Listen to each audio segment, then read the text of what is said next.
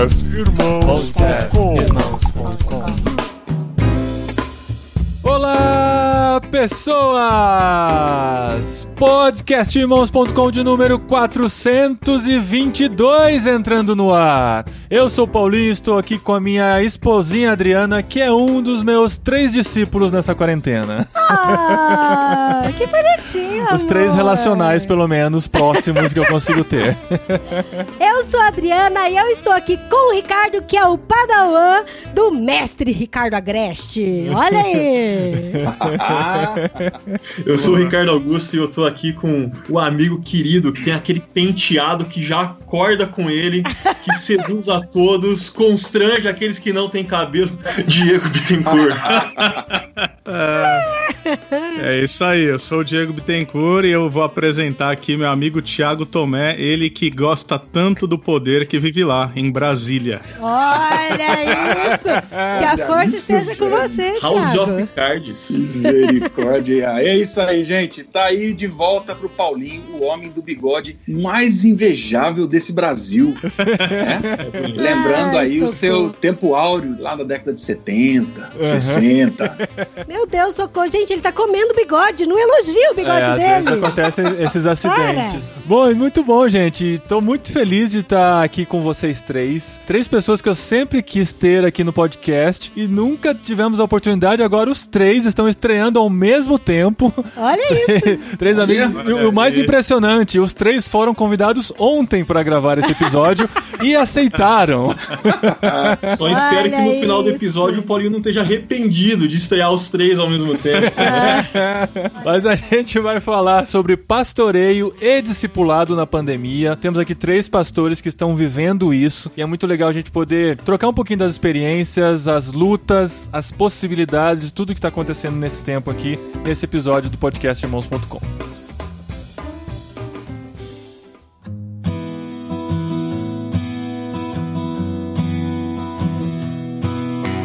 Muito bom, gente. Pra apresentar direitinho, Ricardo Augusto tá aqui em Campinas, interior de São Paulo, pertinho da gente. Diego Bittencourt tá em Campo Mourão, norte do Paraná. E o Tomé, Thiago Tomé, está em Brasília. A gente pode chamar ele de Thiago, pode chamar ele de Tomé. O Ricardo a gente pode chamar de Ricardo, pode chamar de Augusto, pode chamar de Grandão. E Pode chamar de Ricardão. Ricardão. Não, Ricardão melhor não. Ricardão, deixa, deixa o Ricardão. velho. E são três pastores que estão vivendo o dia a dia de suas igrejas. Não são teóricos que estão aqui falando como é que deveria ser, como deveria acontecer, mas estão vivendo isso em suas realidades. Estão envolvidos em movimentos de igreja, né? Estão precisando se reinventar, né? Como todos os ministérios e tudo que conhecemos hoje está se reinventando nesse tempo de pandemia. E a gente vai entender um pouquinho quais as possibilidades e o que nós estamos vivendo nesse tempo aqui. A gente já falou muito aqui sobre discipulado, né? E já podemos partir do pressuposto que não estamos falando de um método, não estamos Ah. falando sobre. Não? O que Eu que achei você- que fosse resolver meus problemas, É. que os pastores fossem indicar livros, apostilas. Metodologias, é. Calendário. Eu passo Eu vou apagar é, os quatro passos aqui que eu tinha e já vou tirar. Estamos falando de processo, estamos falando de caminhada, estamos falando de andar junto. E pra gente, até então, fazia pouco sentido um discipulado que não fosse pessoalmente, tomando um café, andando junto, fazendo uma caminhada e tal. Apesar de que, assim, não dá pra dizer que o relacionamento virtual, o relacionamento remoto foi inventado com a pandemia. A gente já experimenta isso há bastante tempo. A gente, inclusive, né, meu amor? É, inclusive, a gente se As conheceu pessoas falavam que o nosso namoro era falso. Mas olha só, só porque a gente, só porque a gente namorava pelo computador. E Isso- nunca foi falso. Isso no remoto ano de 2002. 2002 também conhecido como era pré-pandemia, né?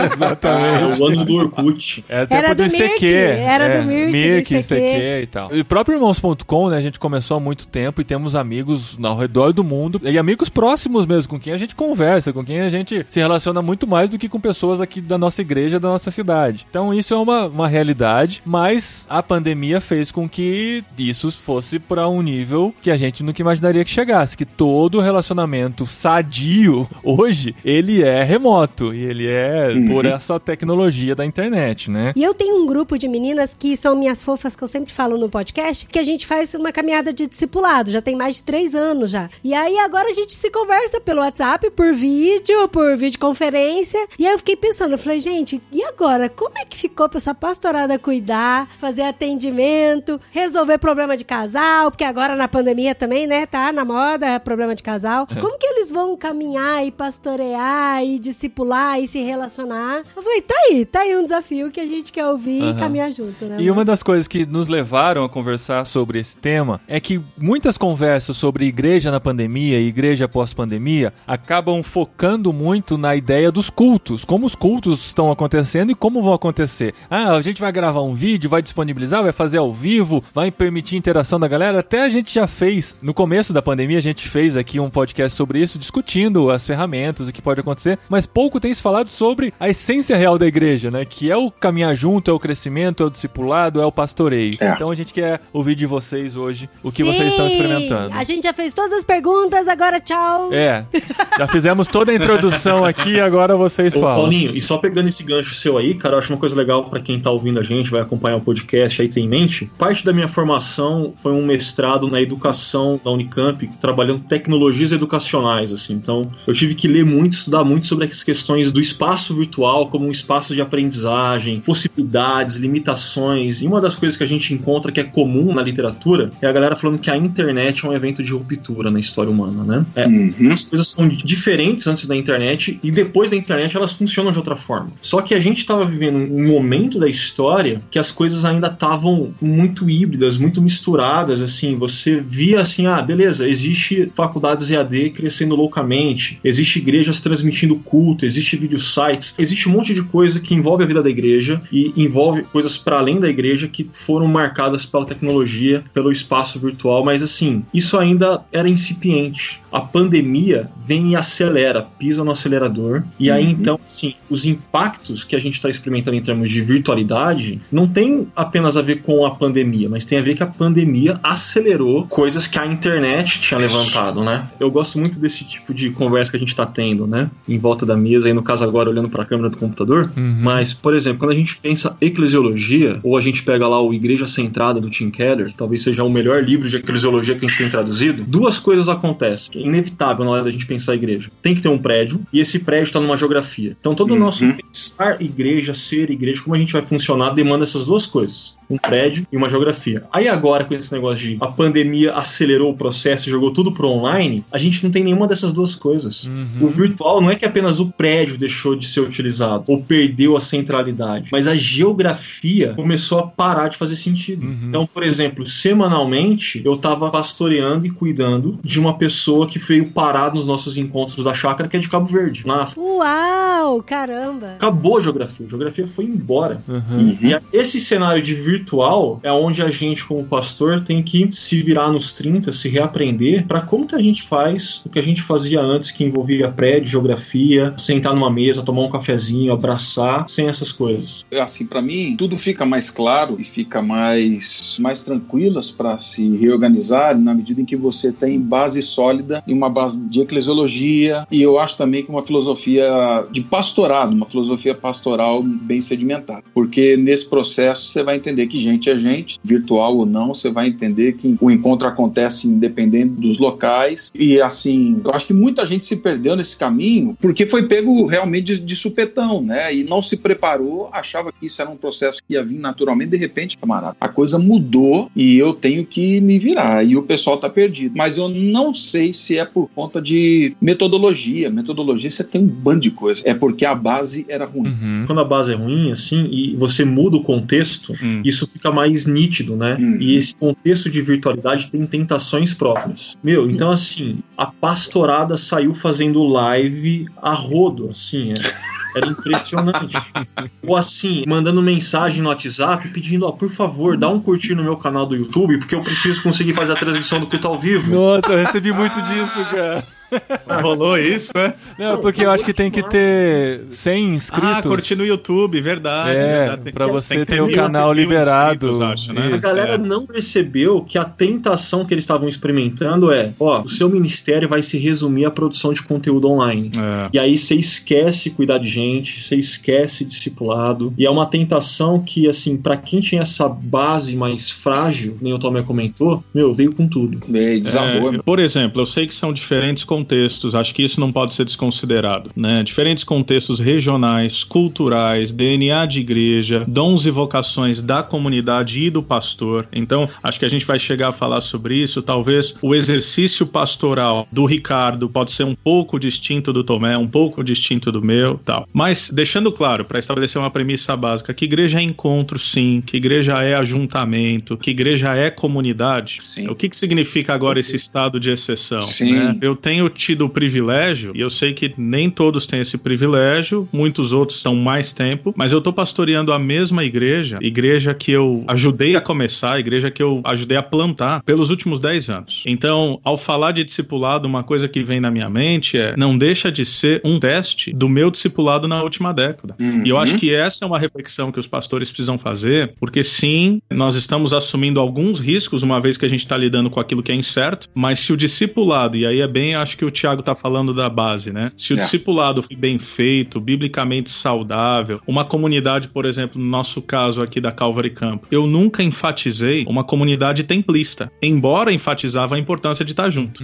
Então, quando o templo, digamos assim, eu estou usando o templo de propósito, tá? Mas quando o templo ele se dissolve nessa percepção da dissolução da geografia que o Ricardo falou, para nós dizer que não abala é uma ingenuidade, claro que abala, mas não destrói os processos. Isso. Porque esse não era o eixo gravitacional da nossa igreja. Eu queria compartilhar uma história com vocês que chamou muito a minha atenção. Até baseado nisso que o Diego acabou de falar, o Ricardo, sobre essa questão da comunidade, do cuidado e do relacionamento. Mas eu tenho uma grande amiga que mora na Espanha, ela mora numa cidadezinha pequenininha perto de Valência. E quando a pandemia chegou muito violento lá, que é uma cidade que tem muito idosos, então assim, foi um carreirão de gente que morreu lá. Inclusive, tiveram asilos que os funcionários foram embora correndo e deixaram o pessoal pra trás pra morrer, entendeu? Então assim, foi muito triste. E aí quando a igreja que ela frequenta fechou por conta da pandemia, a primeira coisa que o pastor fez foi mandar uma mensagem falando: "Olha, a partir desse domingo a gente não vai ter culto presencial. Sempre que eu puder, eu vou mandar mensagens curtas pra vocês continuarem na presença de Cristo, mas assim, continuem fazendo aquilo que a gente já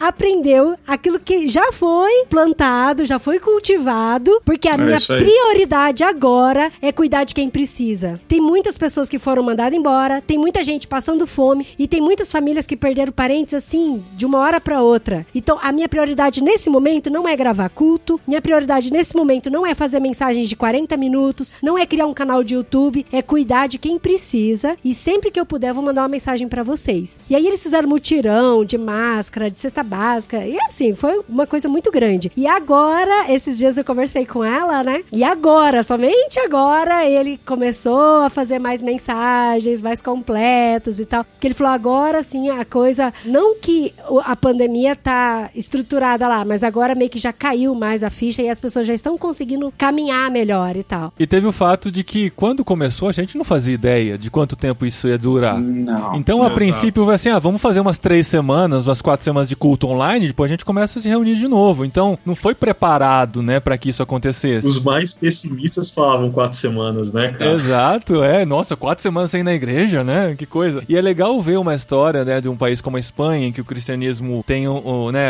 a presença evangélica é bem pequena e tal. Então são igrejas pequenas que entendem, talvez, mais o conceito de ser igreja do que nós que estamos em igrejas grandes, com muita oferta de cultos e tal. Então acaba virando quase que uma concorrência entre igrejas pra ver quem faz o culto melhor, mais atraente, pra É. trazer mais pessoas pra participarem, né? É interessante essa comparação. Brasília é uma cidade muito diferente de outros capitais.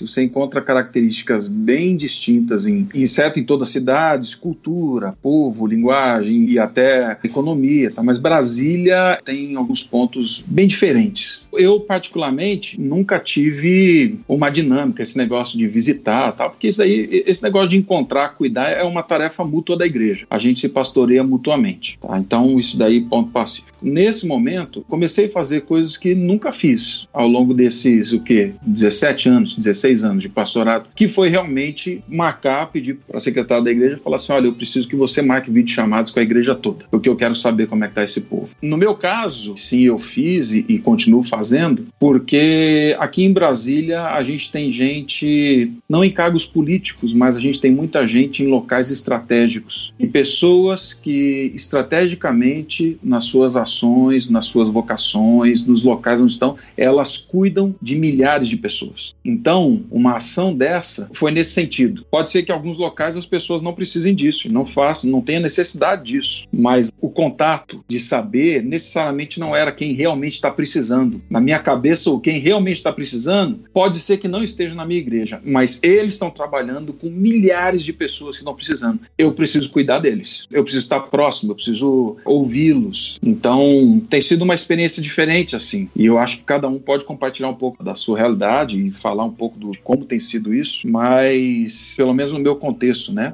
Uma aproximação dessa natureza não é só porque eu preciso cuidar da minha igreja, é porque a gente precisa cuidar do que extravasa para a igreja. Nós aqui, o que, que acontece? Como vocês já disseram, tudo muito incerto. Então, eu acho que vai ser meio comum. Os primeiros dois meses da pandemia, pelo menos, eu tô falando os dois meses, foram alucinantes. Dormi pouco, pelo menos na minha realidade aqui. Dormia pouco, atendia muito, muita gente assim angustiada com as mais os mais variados questionamentos. Percebo agora uma apatia um pouco maior, um silêncio um pouco maior, os efeitos psicológicos da crise se agravando mais, tá? Então, especialistas no mundo todo, não cristãos inclusive, estão falando sobre os efeitos devastadores na mente das pessoas e propondo isso. até possíveis sequelas emocionais, alguns que são mais sensíveis a isso, alguma coisa como um estresse pós-traumático. Então, vai ter exercício de pastoreio e cuidado ainda por muito tempo nessas dinâmicas específicas, mas eu fiz uma escolha aqui, uma escolha que não foi feita na pandemia, uma escolha que foi feita muito antes. Eu faço parte aqui de uma igreja onde é cidade pequena,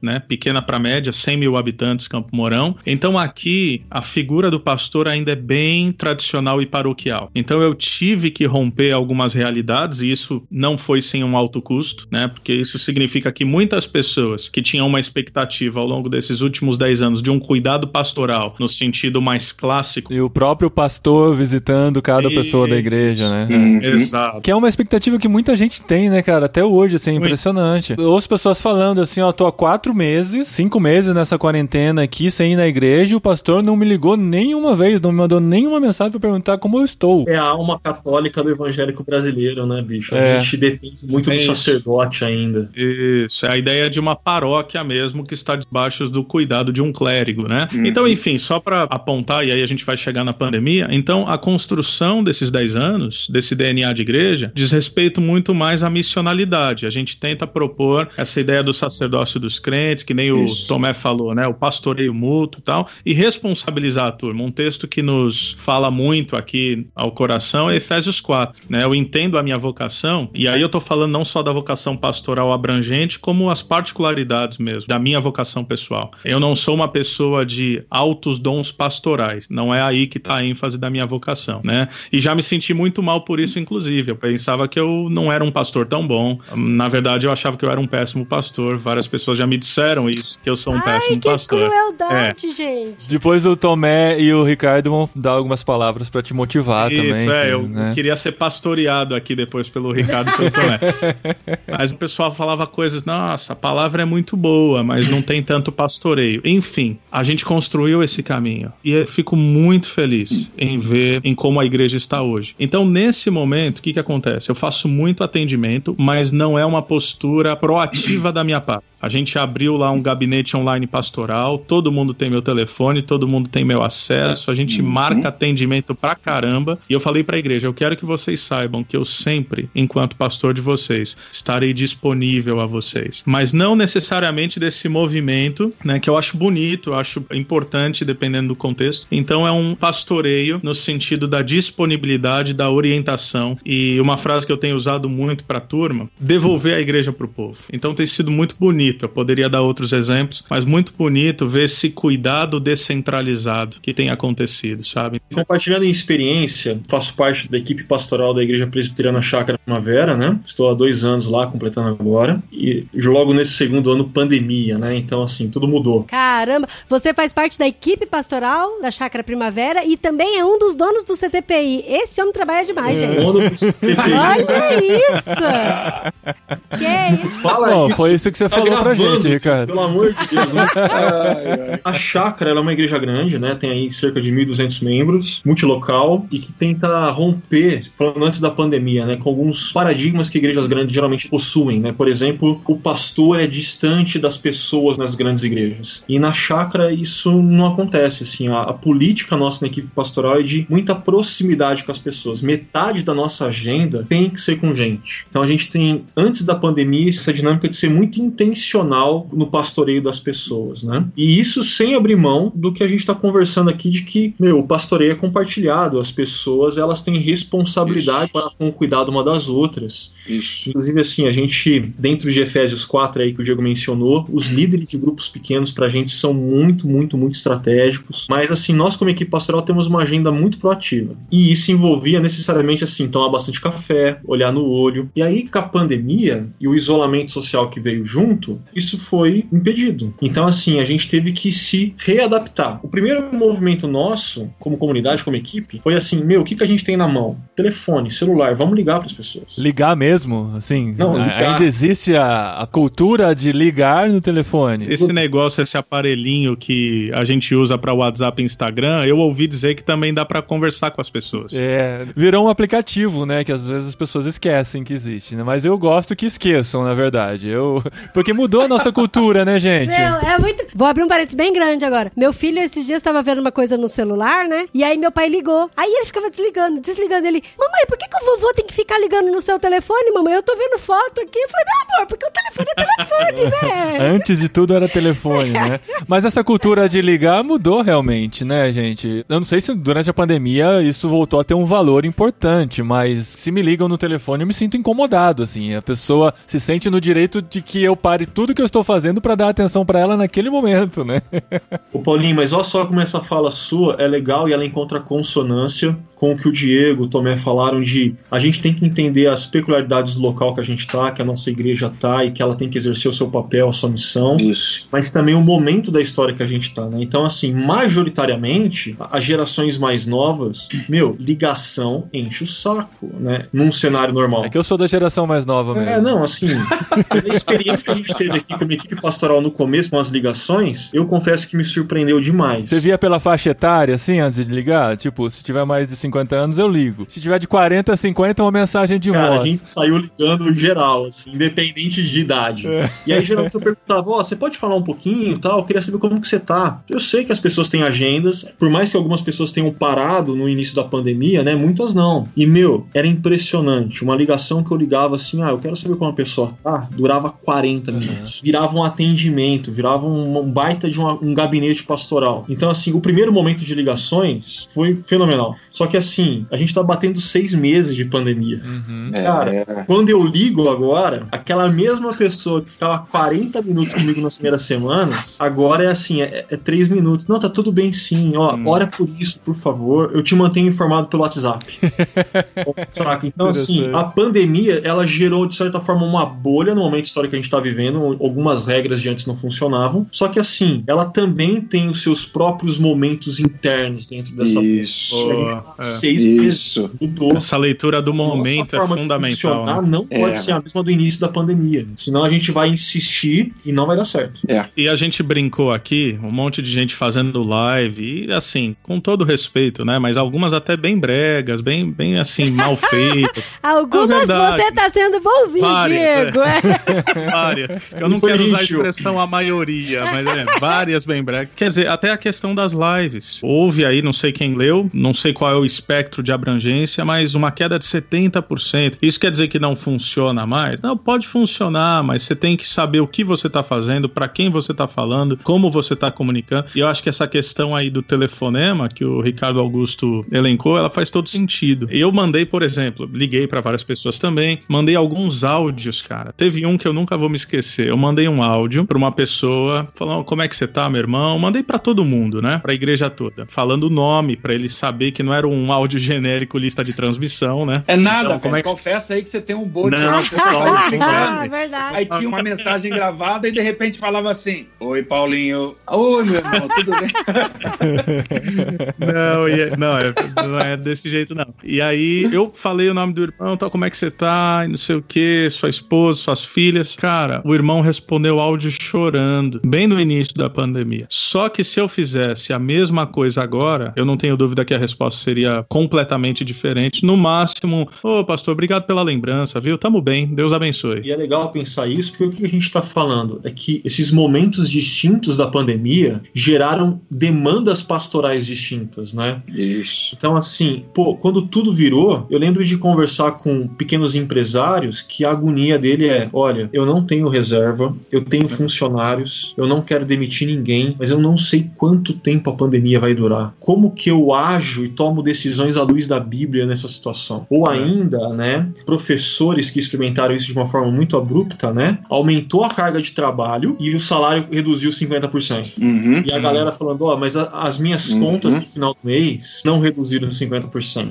E porque a minha carga de trabalho mais que dobrou, eu tô super, super cansado. E as pessoas precisavam ser pastoreadas nisso. É. Agora, seis meses depois, o pessoal que é professor já se acostumou, já readecou, uhum. fez os movimentos para conseguir pagar as contas no final do mês com um salário menor. O pessoal que era pequeno empresário já tomou as decisões que precisava tomar e agora eles estão tendo que lidar com outras demandas, né? Que é, pô, eu sinto falta da minha família, de estar junto, sinto falta daquelas coisas que me reenergizavam, que não tem mais por conta do isolamento prolongado. É muito louco essa coisa da gente ter que ler a história enquanto a gente tá vivendo ela, né? Exato. Daqui uns dois, três, cinco anos a gente ouvir esse podcast e vai falar, nossa, eles mal faziam ideia do que estava por vir, né? É. Do que se tornaria esse momento. Mas a gente tem que fazer isso agora, porque tem que entender o que tá acontecendo. Não adianta esperar passar para depois tentar colher os cacos, né? É isso, né? Você falou, a gente precisa de lastro histórico para poder avaliar algumas coisas, até mesmo das nossas ações hoje, né? E muita gente que tá fazendo coisas diferentes do que a gente tá falando aqui, alguns ligados a movimentos maiores, outros menores, mas tem muita gente se reinventando nesse processo do discipulado e do pastoreio e, e da caminhada, né? Aliás, uma das coisas, não sei quanto a vocês, até gostaria de ouvir, mas uma das coisas que eu percebi aqui que funcionou muito, mas muito bem e está funcionando muito bem na pandemia, são encontros de transmissão de conteúdo que não demandam necessariamente uma experiência relacional. Então, por exemplo, nós temos uma trilha teológica aqui na igreja. O cara entra, aí ele faz lá os encontros para novos membros, aí ele se torna membro da Calvary Campo, depois tem uma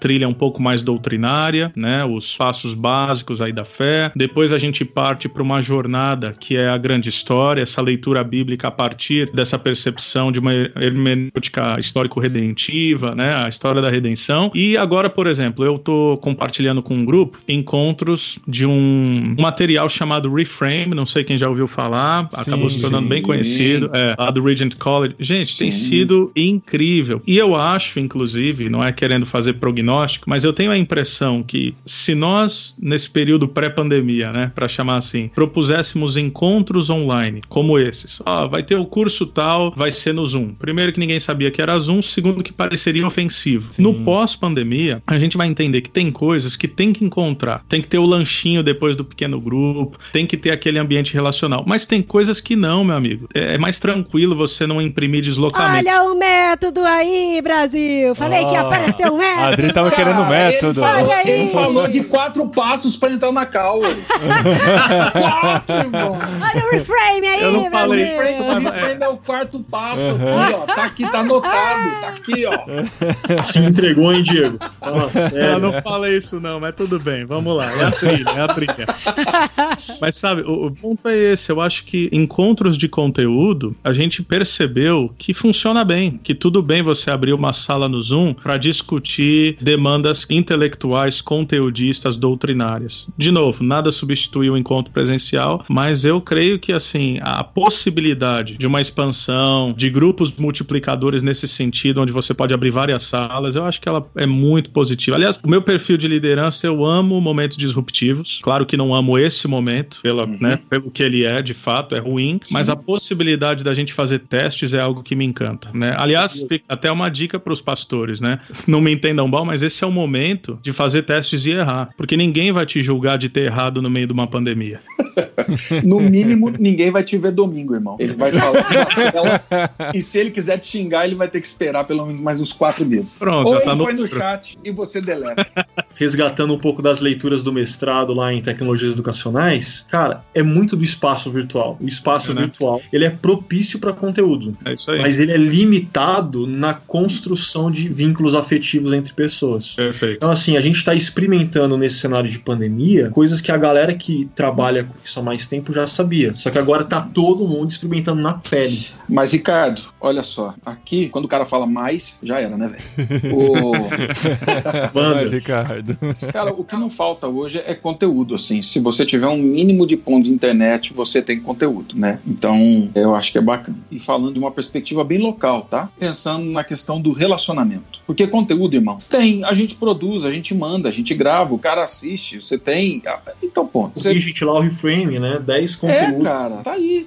Tá aí, velho. Você faz 10 encontros, você vai ouvir gente que você não ouviria na tua caminhada, mas aí você Sim. tem hoje, né? Há dois anos os caras liberaram, ficou aberto tal, e pá. E só pra fazer uma invejazinha, a nossa igreja foi a primeira a usar. Ah, Ah. brincadeira. O cara. O teste foi aqui, o teste foi aqui. Mas Reframe, né? Você tá falando? Sim, É, sim, do reframe. espetacular, velho. Uhum. Espetacular. Usem, use. Se você tá ouvindo, procure. Vale. É bom. Uhum. Mas assim, o que, que a gente fez? Cara, a gente pegou um velho modelo de encontro. Nós estamos fazendo um clube do livro com literaturas clássicas. E que Boa. remetem a encontros bem pessoais. Um não é clássico ainda porque não tem 10 anos. Mas, cara, é clássico pelo conteúdo. A gente começou com a Tish Warren, Liturgia do Ordinário. Uhum. Irmão, a gente, a igreja, a gente colocou numa sala pessoas que no ambiente da igreja jamais sentariam na mesma mesa para compartilhar a vida. Eu confesso para você, Ricardo, que ainda com a limitação, o que a gente está vivendo e tem vivido com outros clipes, assim, de possibilidade de relacionamento, compartilhar a vida, lá na frente, e aí eu já deixo para vocês aqui, porque a nossa igreja, a gente é bem devagarzinho mesmo, tô falando lá na frente, quando a gente retornar para esse momento do abraço, cara, a gente vai ter um bando de gente que nunca se trombou e que vai ter uma alegria enorme de Hum. se ver. Uhum. Então acho que a gente tem que ser intencional, tem que pensar em dinâmicas de relacionamento. O mais importante para mim, sinceramente, não é o conteúdo, porque o conteúdo eu sempre leio. O mais importante para mim é pegar uma pessoa de 60 anos, colocar ela junto com uma menina de 16 Boa. e a menina de 16 falar, a de 60 anos ouvir e falar assim: muito obrigado, eu nunca tinha pensado nisso. E o contrário, cara, a gente tá vivendo isso daí aqui, irmão, e tem sido assim uma experiência muito rica. Mas a gente tem que ser intencional, criar ambientes de relacionamento. E quando a gente pensa nessa dinâmica de grupo pequeno, né, de relação na comunidade, no espaço virtual, é onde a gente eu acho que tem que exercer de forma muito intensa essa intencionalidade, cara. Isso. Porque a gente ouvir histórias assim fazem bem pra gente no ministério pastoral que tá tão desgastado e se doando tanto nesses dias, né, bicho? Mas assim, fazendo um contraponto até do que o Ricardo falou um pouco atrás, de que a gente às vezes não consegue aprofundar relações, eu, eu discordo um pouco nesse sentido, porque assim, eu faço parte de alguns grupos de WhatsApp, até de pessoas aqui de Vinhedo, que devido à minha correria e dia a dia, participando de eventos e saindo quase todo fim de semana, que eu não tinha tanto relacionamento. Então, em específico, eu faço parte de um grupo de mulheres, e é interessante como, desde quando começou a pandemia, como a gente se aprofundou em relacionamentos, trocando experiências, trocando os áudios, trocando vídeos, marcando de conversar. E presentinhos, assim, muitos presentinhos. Uma manda bolo pra outra, manda arroz doce, e manda maçã do amor, e, e manda foto. E é muito interessante. E aquilo que o Thiago falou, que quando a gente se encontrar de novo, eu vou olhar pras meninas e falar, gente, eu conheço vocês muito mais via WhatsApp do que quando não tinha tudo isso, entendeu? Gente, só uma ressalva. A minha fala não se aplica a todas as faixas etárias, assim. Vai ter faixas etárias por conta da geração que a gente faz parte, que, de novo, tem uma baita de uma facilidade. E, de novo, eu tô falando fora da pandemia. A pandemia criou essa bolha que algumas coisas mudaram e não valem mais. Então a gente, de fato, Eu- mas eu- demanda mas- intencionalidade, como o Tomé falou. Acho que esse que é o ponto importante aí pra gente, no pastoreio. Mas no fim das contas, irmão, a gente tem um pepino na mão, na boa. É. Sabe por quê? Porque algumas igrejas, de repente, vão descobrir que a gente está melhor, caminhando melhor agora, parece que a coisa está melhor agora do que antes. Hum. E aí o povo vai falar assim, cara, não vou voltar, por que, que vai voltar? Pra quê? Eu estou usando um exemplo bem simplista, só para dizer o seguinte: nesse caminho a gente está criando algumas coisas também que vão gerar novos esforços lá na frente. E uma coisa que me preocupa nisso ainda, e que o nosso velho Bauman já dizia, né? Sobre os relacionamentos virtuais. Outro exemplo, você sempre tem um dislikezinho na igreja, dependendo de uma pregação, da outra, com a pessoa vem falar. Hoje as pessoas por aqui, elas têm mais coragem, elas se tornam, ah, tô, né? Tô aqui e tal. Mais críticas, né? Mais críticas, mais amigáveis. Por quê? Não tem como esse miserável bater na porta da minha casa amanhã. Ah, sim. Né? Então, a gente tem que caminhar, mas a gente não pode engolir as coisas de forma crítica, porque a gente tem um outro lado aí que vai pegar. O Thiago, Pelo menos é o que eu vejo. Eu queria concordar e fazer eco aí com o que você está falando pelo seguinte: eu gosto de pensar muito conceitualmente. Eu conheço vocês aí e sei que é a mesma realidade. Eu vi no afã de alguns pastores, e talvez isso tenha a ver um pouco com o que você está falando, no afã de alguns pastores tentarem migrar, no início da pandemia, tá? Migrar a igreja para o totalmente online, porque em algum momento todos experimentamos lockdown, então o cara até que tinha um pouco de aversão ao ambiente online, ele falou: não, agora é online, é online, é online. Falei, isso não vai ficar legal em alguns lugares. Por quê? Por uma razão óbvia. Daqui a pouco os caras estão desconstruindo aquilo que eles ensinaram por anos, e aí, sem perceber, e eu vou tocar num ponto sensível aqui, sem perceber, alguns pastores deram total munição àquilo que vulgarmente a gente chama de um movimento de desigrejados. Os Isso. caras estão falando que é a mesma coisa, que, que o ambiente ah. geográfico não importa. Caramba. E aí, o que, que é importante? Desde o início, assim, eu tive o cuidado, ao menos aqui a realidade local, de falar, e falo todo culto, irmãos, que bom estarmos aqui nesse encontro virtual. Não é a mesma coisa. A gente não vê a hora de voltar, mas é o que nós temos, e graças a Deus por aquilo que temos. Tenho escrito coisas para os membros, tenho colocado isso nas pregações, ou seja, essa linha tênue, né, essa corda bamba que a gente caminha em trazer lampejos de esperança para esse momento de dor, mas deixar claro que não é a mesma coisa, tá? Vou tocar num outro ponto sensível, não para discussão, mas só para, enfim, esbarrar. Não, quem vai decidir Nossa. se vai ter discussão não é a gente, irmão. não, porque eu sei que é, é, pode ser. Mas assim, por exemplo, nós fizemos ceia na Páscoa. Nós fizemos, eu sei que alguns têm dificuldade com o fazer e muito mais dificuldade com a nomenclatura ceia online. Enfim, use a nomenclatura que quiser, nós fizemos. Mas não fizemos desde então. Não porque na minha percepção, embora exista aí, né, um estado de exceção, a gente entraria num argumento teológico, histórico, essa coisa toda, eu não acho que é errado. Eu só acho que a igreja precisa, tá? E também não estou condenando quem continua fazendo, precisa entender que há um luto, que há um lamento e que tem coisas que a gente faz junto. Então, nós estamos fazendo assim um tempo de espera, porque eu quero muito, eu não sei se vou conseguir segurar isso até lá, mas eu quero muito que a nossa próxima ceia seja assim 100% de verdade, com olho no olho, com encontro, com igreja reunida. Então, Tomé, é fundamental essa tua fala, porque no afã de tentar conscientizar os irmãos de alguns aspectos, alguns irmãos estão perdendo aí, alguns pastores perdendo a mão e abrindo precedentes perigosíssimos, perigosíssimos para o futuro. Gente, olha como que é desafiador ser pastor nesse cenário, né? Porque a gente está falando que uhum. a gente tem que fazer duas coisas paralelamente. Uma é entender o momento que a gente está e o que trouxe a gente até aqui, para que a gente possa ser efetivo no cuidado das pessoas e no discipulado das pessoas que Deus colocou debaixo da gente.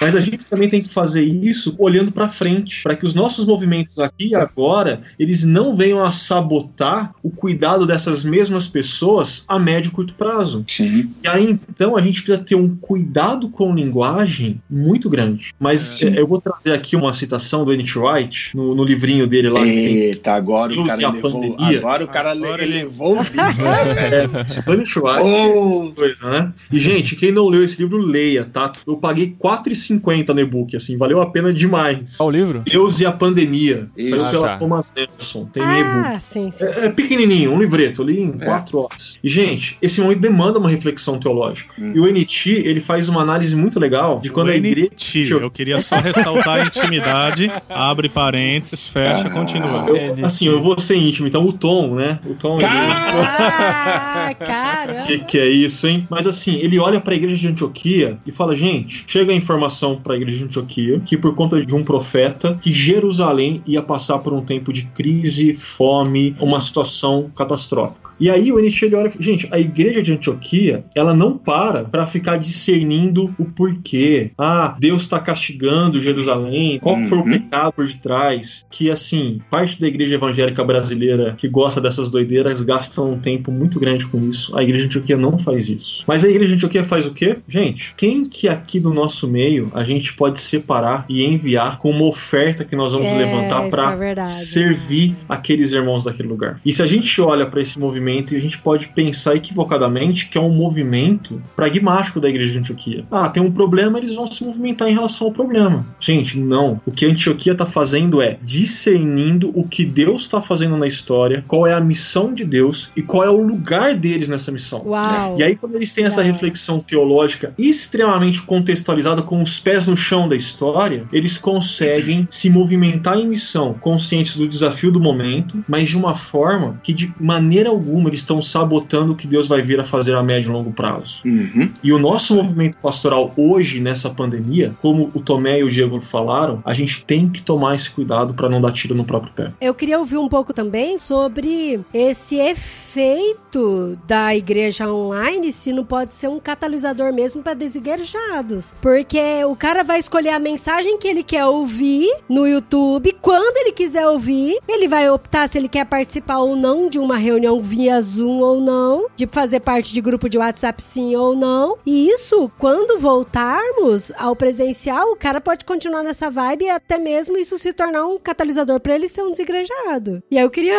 ouvir, porque eu fiquei bem preocupada. O Diego me deixou mal agora. Não, mas é para ficar mal mesmo. Pode não, isso vai acontecer, Dri. E, e a ingenuidade nossa pensar que não vai. Aliás, a gente tá numa série que eu tenho chamado de Em Casa. Nós fazemos aqui séries expositivas, né? Livros inteiros, mas entre uma série e outra, nós terminamos Neemias por conta da pandemia e agora a gente está fazendo uma série mais temática. Mas eu falei, eu levantei três pontos, elenquei ali três perfis já na conclusão do sermão, quase que antecipando diálogos que eu sei que todos nós teremos. O primeiro diálogo e o primeiro perfil seria o seguinte: Mas, pastor, não vai ter gente que vai sair da igreja, porque aqui em Campo Mourão, na nossa realidade, as igrejas todas abriram, a Calvary e talvez mais duas, assim, da cidade inteira não abriu. Não vai ter gente que vai sair da igreja porque o cara quer estar no ambiente físico. Aí eu antecipei esse diálogo falei: vai, vai ter gente sim, talvez porque é mais novo na fé e não teve subsídios fundantes para sua fé, ou simplesmente porque tem uma fé templista ainda imatura. O segundo grupo é, mas pastor, não vai ter gente que vai se acomodar com o online e quando a igreja retornar no presencial, eles vão achar que estava bom do jeito que estava e continuar? Eu falei, vai. E quem é esse tipo de gente? São os mesmos que quando tinha presencial antes da pandemia, já ficavam em casa mesmo podendo ir para o culto. Isso. Então, eu também não posso fazer nada. E qual é o terceiro grupo? Pastor, vai ter alguém que vai voltar? Eu até brinquei, falei, eu espero que sim. Eu espero que quando voltar eu não esteja sozinho aqui. Mas quem é que vai voltar? Não é quem tem que voltar voltar. É quem tem uma fé madura que quer voltar, mesmo não precisando voltar, porque entende sua responsabilidade enquanto corpo de Cristo, porque quer se encontrar com os irmãos, porque quer não apenas receber aquilo que é oferecido pela igreja, mas quer usar os seus dons e talentos a serviço do corpo. Então, no fim, algumas coisas vão mudar, mas essencialmente esses grupos sempre existiram e sempre vão existir. Isso. Diego, isso. e vai ter o quarto grupo, né? Que Deus continua agregando pessoas à vida da comunidade cidade, né? Perfeito. Eu vou citar um aqui que ninguém vai saber, mas é uma visitante que tem chegado com a gente nesse tempo de pandemia, a Claudinha. A Claudinha, ela conheceu a chácara no período já de pandemia, no online, e ela não perde um grupo pequeno toda semana, ela não falta em nenhum culto. Uhum. É isso aí. Ela manda mensagem toda semana e a fala dela é: Eu tô na expectativa para que quando as coisas voltarem ao presencial, eu poder estar junto com vocês. Olha aí.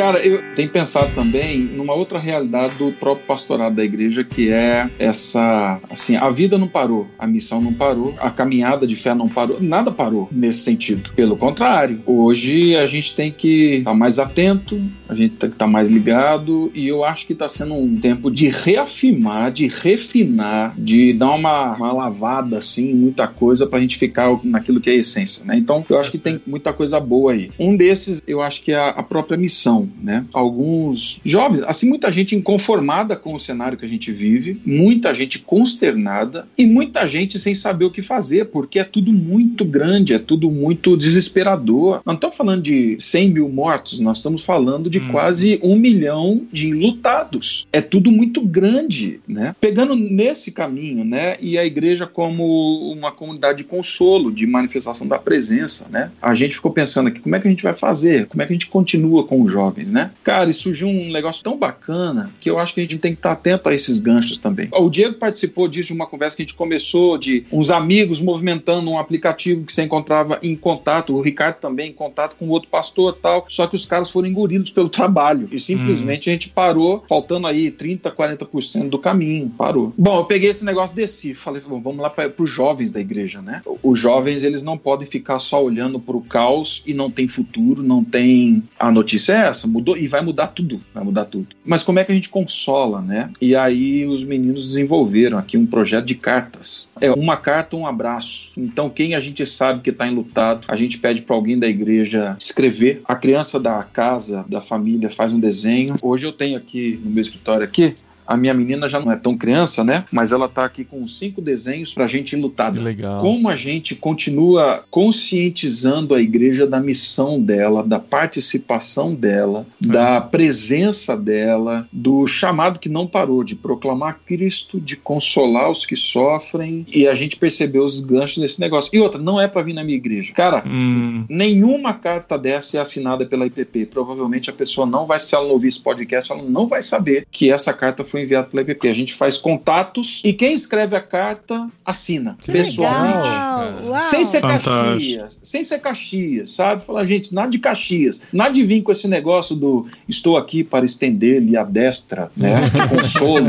Assim, a destra de consolo, caramba, não vem com esse papo. Então, assim, eu estou usando isso só como um gancho para tentar provocar um pouco mais. A gente precisa fomentar na igreja a missão, o chamado para a missão. A gente não pode deixar de fazer isso né, nesse tempo. E aí, Tiago, acho que você expande o conceito do que a gente está falando, ou olha por outro ângulo, porque a gente está falando de um pastoreio, de um discipulado, obviamente somos pastores de comunidades locais, então o nosso primeiro objeto de pensamento sempre é a igreja local, mas a gente não pode deixar de lembrar, e aí a gente vai falar também de missiologia, enfim, que nós somos e devemos incentivar os membros das nossas igrejas a serem pastores da cidade. Isso, é? meu velho. Porque Jesus, ele chora chora pela cidade. Isso. Ele chora por ver o caos de Jerusalém e qual é o diagnóstico dele? Por que, que eles estão perdidos? Porque eles parecem ovelhas sem pastor. Isso. Não é? Então, se a nossa comunidade, e aí eu uso bem essa linguagem da missionalidade, que nada mais é do que um resgate à verdade bíblica da missão, né? Como o Tiago falou. Se nós nos compreendermos como agentes, como discípulos de Jesus em missão na cidade, puxa a vida, não vai faltar pastor. Aí o problema oh. não é que a gente vai ficar sobrecarregado é que a gente vai ter tanta gente cuidando que não vai faltar pastor para a cidade. Caramba. E, e, entrando nessa de pastoreio da cidade, o Diego, lá no começo da conversa, está uma palavra, né? O lamento. E eu acho que quando a gente está falando de pessoas, discípulos de Jesus, espalhados de forma capilar pela cidade, pastoreando a cidade, em missão no mundo que Deus criou. Gente, em tempos de pandemia, o lamento faz parte da missão. Faz. É, eu confesso que eu fico assustado é. quando eu olho timelines de discípulos de Jesus que eles preferem brigar politicamente, defender candidato ou defender partido, ideologia, em tempos onde o que não tem faltado são pessoas sofrendo e eles poderiam, assim, ser empáticos, né? Sim, ser sim. solidários. É verdade. Além ainda disso, eu acho que não é só lamento. No processo do discipulado, a gente vive um tempo hoje de uma necessidade extrema de reconhecimento das fragilidades, das nossas incapacidades. Você pode ser o doutor que for, irmão, você pode ser o que for. Não existe resposta fácil fácil hoje para alguns das pessoas com quem eu discipulo e até com a igreja, né? A gente hoje para no não sei.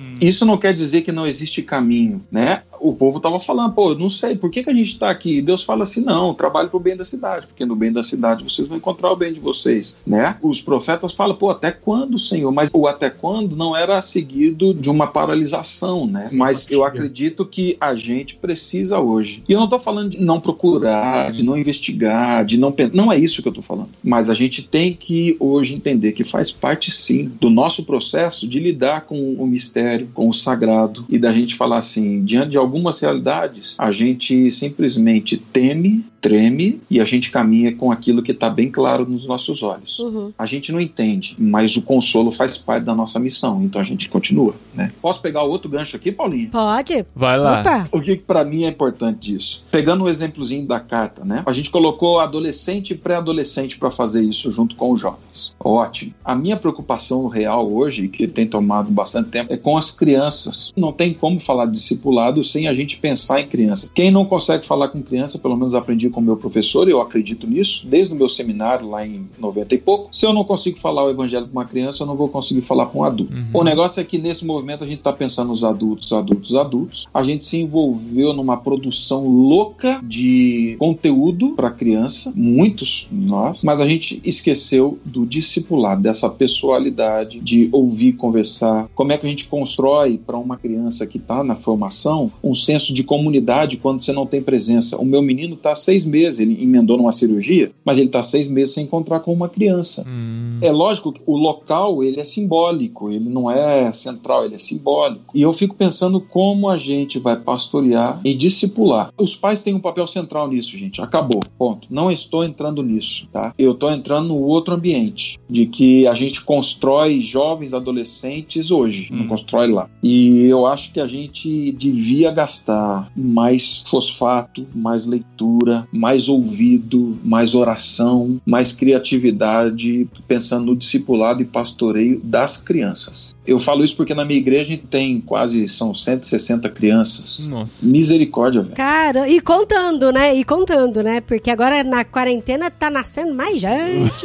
Vai nascer mais grávida. Mais grávida. Não para, graças a Deus, né? É. Não para de nascer. Do começo da pandemia pra cá, nasceram três, mas tem um bando de gente pra nascer ainda aí. É. Guarda aí em janeiro ou abril do ano que vem a quantidade de nascimento. Né? Os filhos da pandemia, né? É, os filhos da pandemia. Bom, não sei se faz sentido essa preocupação para vocês. Não, faz demais, cara. Eu confesso que quando eu penso nisso, assim, é, tem noite que é um pouco mais difícil de dormir. Porque, por exemplo, aqui na chácara, a gente tá sendo extremamente prudente com pensar a retomar presencialmente qualquer atividade.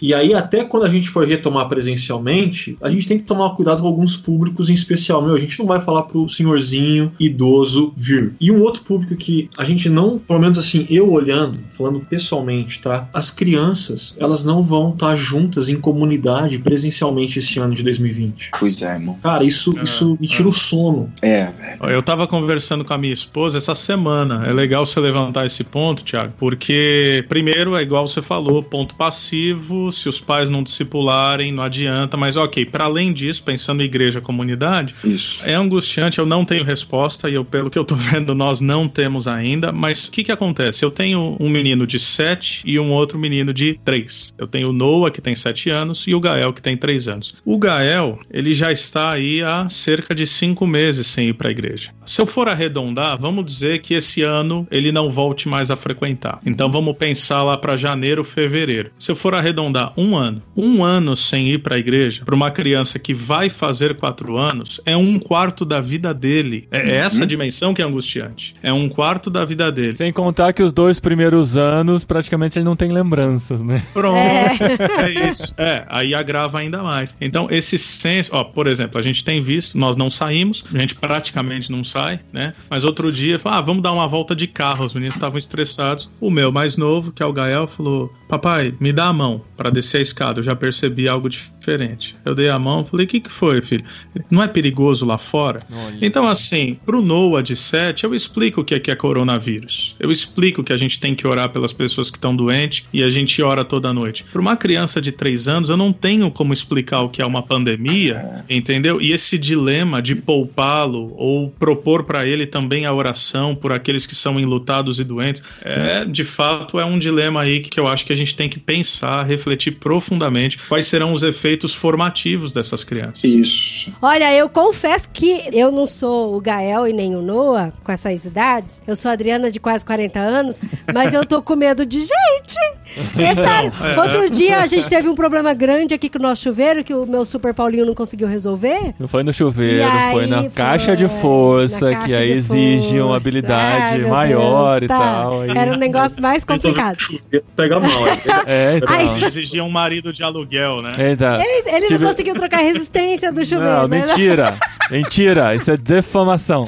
Mas a gente chamou Era. eletricista. Pra trocar o disjuntor do quadro principal. Aí eu É. acho que é um, é um risco E muito aí grande. o eletricista entra aqui em casa de máscara e eu e as crianças só faltamos ficar. Ah, gente! E a gente colou na parede, eu tenho uma cabana montada, a gente entrou na cabana pro cara passar assim, porque é tenso, é tenso. a por gente aí. tá com medo de gente já. Como é que você cria né, uma memória afetiva nas crianças sem presença? Como é que você cria uma memória afetiva quando de repente as suas referências viraram. É isso daqui, é um encontro digital. Eu confesso para vocês que eu não tenho resposta para isso. A gente está tateando, a gente vai caminhando com isso aqui. A gente tem tentado algumas coisas, mas eu acho que a igreja mesmo brasileira, com exceções de movimentos bem pontuais, não pensou nisso. Não está pensando, não conversou. Eu não sei se lá no Ressurgência vocês têm conversado sobre isso. Eu sei que o Pedro escreveu um texto colocando sobre isso daí lá, mas colocou no Instagram. Até onde eu sei, ninguém tem resposta pra isso nesse momento, Thiago. Não, mas não é resposta, mas eu- a gente precisava. Ah, Ou mesmo um apontamento, né? Isso, Nesse, é. eu, É, eu Abrindo que... um caminho, né? Isso. Eu Mas eu desconheço, que- pessoalmente. Aquela fala do Diego lá de que a gente tem que tentar sem ter medo de errar, porque a gente vai errar nesse momento. Talvez uma das áreas da igreja que a gente mais tenha que fazer esse movimento de tentar sem medo de errar seja o cuidado das nossas crianças. Isso. Eu fiquei surpreso, é claro que não chega nem perto do que a gente está falando, porque ainda está no ambiente online essa coisa toda, mas eu fiquei surpreso com a iniciativa do nosso Ministério Infantil aqui, que além dos conteúdos, essa coisa né, do material infantil, dos vídeos gravados, mas eles começaram pequenos grupos pelo Zoom Kids. E a experiência das crianças se verem mesmo por uma tela Isso. tem sido muito positiva, mas é aquela coisa, ainda não chega, né? Então, Compartilhando esse negócio de caminhos, né? O nosso Kids aqui sempre colocou muito a importância do lugar dos pais na formação Uhum. cristã dos seus filhos, né? Mas nesse tempo de pandemia, que rolou um plus legal, assim, o pessoal tá instrumentalizando um pouco mais os pais, né? Então toda e Isso. qualquer atividade que é feita para as crianças, obrigatoriamente tem que envolver os pais. exato. Então o pessoal foi fazer uma noite do pijama. Cara, a quantidade de história que chegou de videozinho de pai dançando com os filhos na live, com todo mundo junto. Hoje à noite vai rolar um Masterchef Kids. Cara, não é as crianças que vai cuidar, são os pais com os filhos, né? Então eu achei esse movimento aí que muniu mais os pais para que eles sejam os protagonistas na construção da fé cristã dos seus filhos. Eu achei muito legal o que o nosso Kids aí tá fazendo. Mas de novo, Cara, que bom. demais. começo que de demais. caminhos, né? Não é uma resposta definitiva. A gente não sabe ainda como resolver esse problema, a gente levantou as questões aqui, mas só de colocar isso no radar já é importante, né? É. Porque tem muitas pessoas que não estão nem se ligando pra isso ainda. Muitas igrejas, muitos pastores que nem prestaram atenção que tem crianças que vão passar um ano dentro de casa sem se relacionar com outra criança. A gente tem dois filhos aqui de idades próximas que eles se complementam bem, eles se suprem bem suas necessidades com relação ao relacionamento com outras crianças, mas tem muita gente que não tem, como o, o próprio filho do Tiago, né, que tá passando por essa dificuldade. Então, só da gente abrir os olhos e perceber que existe essa necessidade, a gente já começa a pensar em algo pra solucionar isso, né, e não deixa só, vamos ver o que acontece e depois a gente corre atrás. Paulinho, Exato. uma outra coisa que eu acho que pastores não têm se atentado nesse tempo, e a gente está dando seis meses, pelo menos aqui em Campinas, de tudo no online, é que o online tem uma demanda de voluntariado de pessoas servindo na comunidade menor. Sem dúvida. Então, assim, É. diversos ministérios foram desarticulados. É isso aí. Então você tem pessoas que no presencial an- pré-pandemia, elas tinham a disponibilidade e a disposição de servir a vida da igreja, né? E nesse momento elas estão de lado, elas estão em stand-by. E eu acho que isso, na verdade, é uma oportunidade para nós como pastores, né? Isso. Pensando em discipulado, um pastoreio da cidade, por que, que a gente não incorpora o conceito do Schaefer de cobeligerância e começa a partilhar nos nossos circuitos, né, nas redes da igreja, iniciativas como o Transforma Brasil, né, que os caras tentam Ah, muito legal. Voluntários e necessidades pontuais, né? Rolou uma muito legal essa semana aqui. O Transforma aqui de Campinas estava procurando contadores de história para crianças. Que Olha da hora. Diversos voluntários do nosso Kid estavam parados. A gente, meu, vamos juntar a fome com a Uhum. vontade de comer, né?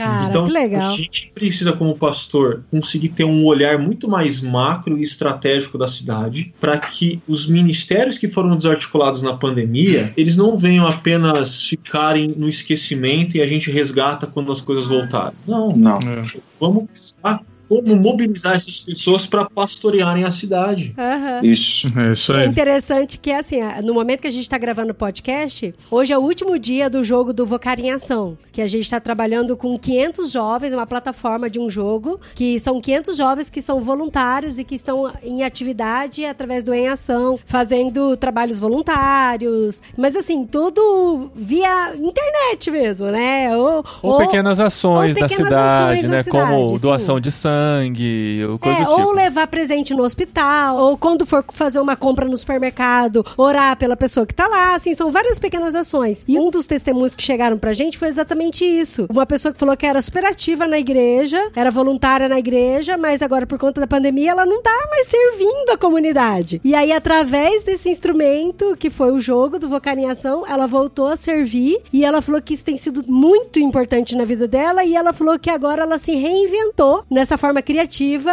de servir voluntariamente a comunidade. E ela falou que mesmo que o jogo acabe, o jogo acaba hoje, inclusive fazendo o jabá, nossa live aí de encerramento do jogo, dia 4 de agosto. O dia da publicação desse episódio. O dia da publicação, olha só, vai ser Rock Ah. no Vale mais Vocari. Aham. Assistam lá no YouTube do Vocari, o encerramento do Legal. jogo. Vocês fazem parte desse movimento aí, Vocari? É esquisito, né, Thiago? Thiago? o Thiago tá com a gente também no Vocari, uma loucura. E essa menina falou assim que ela vai levar isso pra vida, assim, mesmo que a pandemia acabe, é uma de se reinventar na forma de servir o próximo. E, gente, tem pessoas nas nossas igrejas a fim de servir. E servir Muita. não tem como ser removido de ser discípulo de Jesus. Isso. A gente tem que conseguir fazer esse match, fazer essa mobilização. Isso. E para isso, né, tem que partir da posição da figura pastoral essa descentralização da qual nós falamos, né? Uhum. Inclusive assumir a possibilidade, que é o que, poxa, a gente tem feito muito isso aqui, eu tô bem feliz. Eu tenho falado que eu perdi o controle da igreja. E isso é maravilhoso, porque assumir a possibilidade de nem toda a ação, igual o Tiago propôs aí da ação das cartas, levar a nossa logo. Não, muito pelo contrário, de- é deixar a igreja de modo Sim, orgânico sim. se mover, né? Então não precisa assim vir de cima para baixo, não precisa ser uma ação institucional. Isso. Se nós estamos pregando que a igreja de Cristo ela está espalhada, ela está na diáspora, na cidade, então, por exemplo, para citar dois exemplos só rapidinho. Um deles, logo no início da pandemia, alguém me escreveu e falou: Pastor, nós temos costureiras na igreja, inclusive a gente tem um projeto social que é uma cooperativa, uma micro cooperativa de costura. E aí falaram: será que tem como falar com as professoras e mobilizar costureiras para fazer máscara? Aquela coisa de assim, máscara acabou, né? Falei, poxa, boa ideia, né? Vamos lá. E aí eu fui falar com a líder do projeto, que tem também um ateliê, ela vive disso. Resumindo bastante, quando eu falei, Nice, e aí, o que, que vocês acham da ideia tal? O pessoal tá precisando, eu sei que difícil, talvez você não tenha tempo. Ela falou, não, pastor, a gente já fez mais de 500 máscaras. Ai, que fofo. Estamos Que fazendo legal. agora 500 jalecos e nós estamos inclusive firmando uma parceria com a prefeitura e com outras instituições para servir a cidade. E aí, assim, eu nunca vou esquecer isso. Não é um autoendosso de maneira alguma, é graça de Deus. Ela vira e fala: "Sabe por quê? Porque é isso que a gente está aprendendo na igreja. Porque é esse evangelho que você nos ensinou". Eu falei: "Puxa vida". Eu assim, lendo o WhatsApp, emocionado, porque é aquela coisa entendeu, né? É, a gente que sabe Você pode falou uma assim, cara, compra a passagem pra Europa, eu não preciso ficar aqui mais. Fechou. basicamente Completei. é literalmente o pastor desnecessário, né? Isso. E aí, é, e aí o segundo exemplo, quem sabe, quem vai ouvir nosso podcast aí, eu sei que já tem gente fazendo, mas logo no início da pandemia a gente ia lançar um hub de negócios de impacto, negócios sociais, empreendedorismo social, aquela coisa toda. Já estava previsto. Aí veio a pandemia, falei, puxa, e agora? A moça tem um casal, na verdade, que caminha muito próximo de nós, o Marlos e a Thaís, nesse sentido. E ela falou, Diego, vamos lançar o hub online? Eu falei, mas como assim? Ela falou, não, vamos pensar num outro núcleo, que é o núcleo de apoio à economia local, juntando ao núcleo de mentoria e voluntariado. Eu falei, tá, o que, que você tá pensando? Ela é da universidade, engenheira de processos, é isso que ela faz. Ela falou, ao invés da gente começar com o núcleo de fé e trabalho, que seria o nosso núcleo inicial, vamos começar com esse e o seguinte, vai ter muita gente quebrando, muita gente não vai saber como produzir, quando produzir não vai saber como escoar a venda, vai ter muita gente desesperada, vamos ajudar a economia local. Enfim, que é uma das paixões agora dessa pandemia para nossa igreja. Nós temos hoje 45 mentores cadastrados de altíssimo, altíssimo desempenho, altíssima capacidade, grandes empresários, grandes mentores, grandes professores, 45, sendo que eu acho que 10 são da nossa igreja. Ou seja, a grande maioria da nossa equipe que oferece mentoria voluntária, né, gratuita para os negócios da cidade, são pessoas que não são da igreja. E aí em algum momento, porque a gente não fala, mas eles sabem, em algum momento eles não se aguentam e perguntam: "Mas vem cá, por que que a igreja está se envolvendo com isso?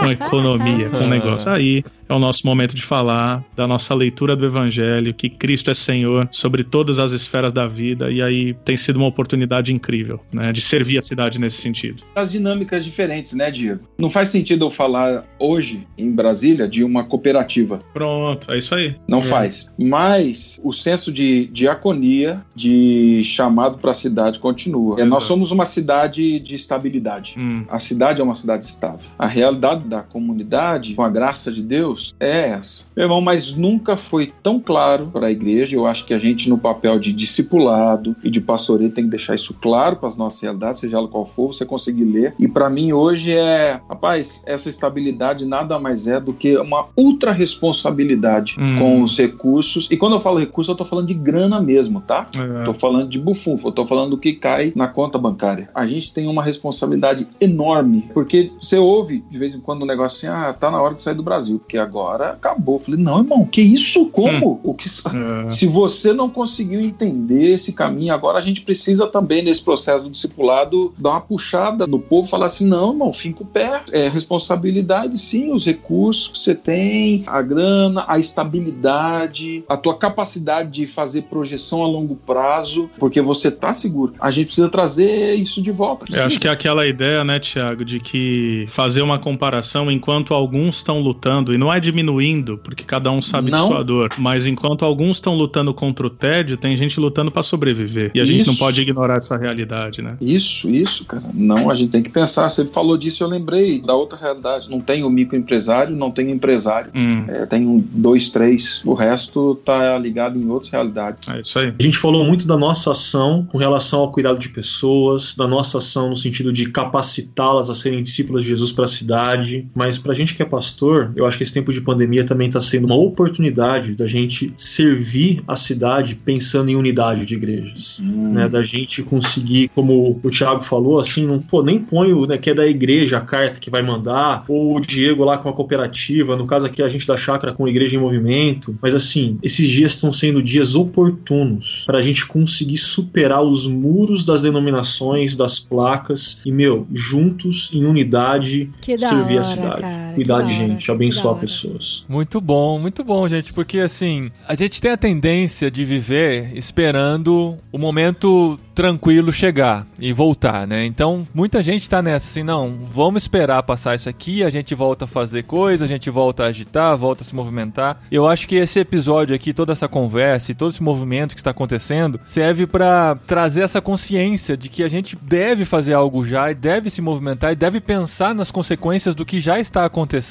e ouvir as histórias de vocês e ver as coisas que estão acontecendo, né? As dúvidas que a gente tem, as perguntas sem resposta que a gente tem ainda presente são importantes, mas também saber que pode se fazer alguma coisa agora, a gente não precisa esperar passar, a gente pode se movimentar como igreja, como sociedade, como família, a gente pode ser a, a solução para muitos problemas que estão presentes hoje, pode ser uma igreja viva e ativa e relevante aqui na Terra, né? Amém. Só um, um último encorajamento, assim, bem pastoral mesmo. Lembrar quem vai nos ouvir que a Igreja de Jesus Cristo é a única, desde o seu nascedor, que sabe o que é sofrer sem Isso. perder a esperança. Isso. Então não é o momento da gente desesperar, é o momento da gente ser resposta para as dores das nossas cidades, mais do que nunca. Isso. Muito Isso. bom.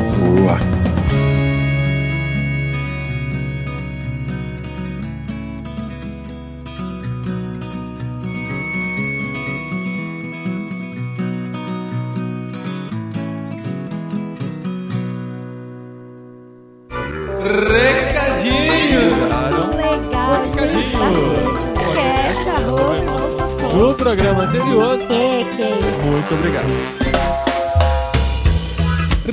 Recadinhos, esposinha! Recadinhos direto do gabinete do pastor Paulinho. Recadinhos pastorais. Olha só que legal esse episódio, gente. Foi um episódio que, assim, podemos confessar, né? Surgiu em cima da hora. Surgiu. Sim, tinha caído uma pauta, não é né? sempre Que isso não, acontece, não é sempre que acontece. Não. Mas chegou na quarta-feira, caiu a pauta do episódio que faríamos naquela semana. Na quinta-feira, conseguimos agitar esses três amigos que gravaram pra gente e ficou essa beleza aí, né? Que a gente Gente, ficou de cadeirinha assistindo. E eles são tão legais. é sério, foi muito é divertido, foi gostoso, foi pastoral, foi motivador. Então, assim, se você se sentiu assim também, né, e você considera esse episódio digno de compartilhar com seu pastor, com seus amigos, com sua igreja, faça isso, porque o jeito de divulgarmos o nosso conteúdo é no boca a boca, nos amigos compartilhando com os amigos. Então, se você foi abençoado, compartilhe, faça esse episódio chegar o mais longe possível para o nosso conteúdo ser divulgado aí pelas internets. E olha que sinuca de bico que os pastores estão, né?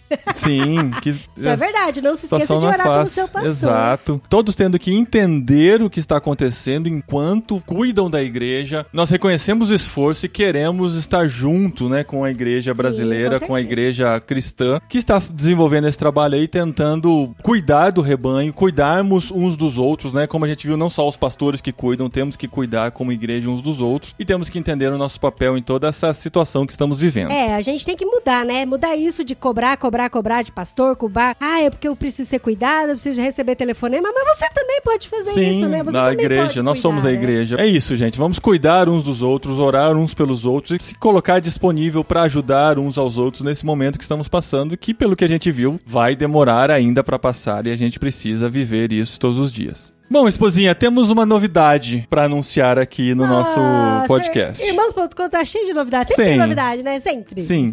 Mas assim, a gente tem o nosso grupo de mantenedores, pessoas que nos apoiam de diversas formas, inclusive financeiramente, que fazem esse ministério acontecer e tornam possível nós continuarmos produzindo conteúdo, mesmo durante a pandemia, mesmo durante todas as situações que estamos vivendo, e inclusive quando estivermos na Espanha, quando conseguirmos realizar o projeto de irmos para a Espanha, lá vamos continuar produzindo conteúdo e nós temos esse círculo de pessoas que nos acompanham. É, inclusive é sempre bom a gente reforçar isso, porque olha, até hoje as pessoas perguntam: Irmãos.com vai continuar quando vocês estiverem É, na Espanha? e a gente sempre vai reforça isso daqui. continuar, graças Sim. também, né, aos nossos mantenedores que nos ajudam com isso. Exatamente. E a gente quer oferecer algumas coisas diferenciadas para os nossos mantenedores. Uma das coisas que nós já anunciamos por aqui é o grupo de melhores amigos no Instagram. Mas acontece que quando produzimos conteúdo para os melhores amigos e colocamos todos os nossos mantenedores entre os melhores amigos, o algoritmo do Instagram acaba não mostrando para todo mundo. Isso é normal, faz parte da política deles e tal. Então a gente produz lá o conteúdo e vê que pouquíssimas pessoas que estão entre nossos melhores amigos acabam vendo aquele conteúdo mesmo porque ele fica disponível só por 24 horas. Então nós pensamos em uma nova forma de compartilhar esse conteúdo e também trazer os mantenedores mais para perto, colaborando com o conteúdo de irmãos.com. Olha isso, que parceria, hein, gente? É, e pra gente é muito importante saber que vocês estão mais perto da gente, além dos informativos que enviamos e tal. Por isso nós criamos a cabineirmãos.com, que é um grupo exclusivo gourmet personalité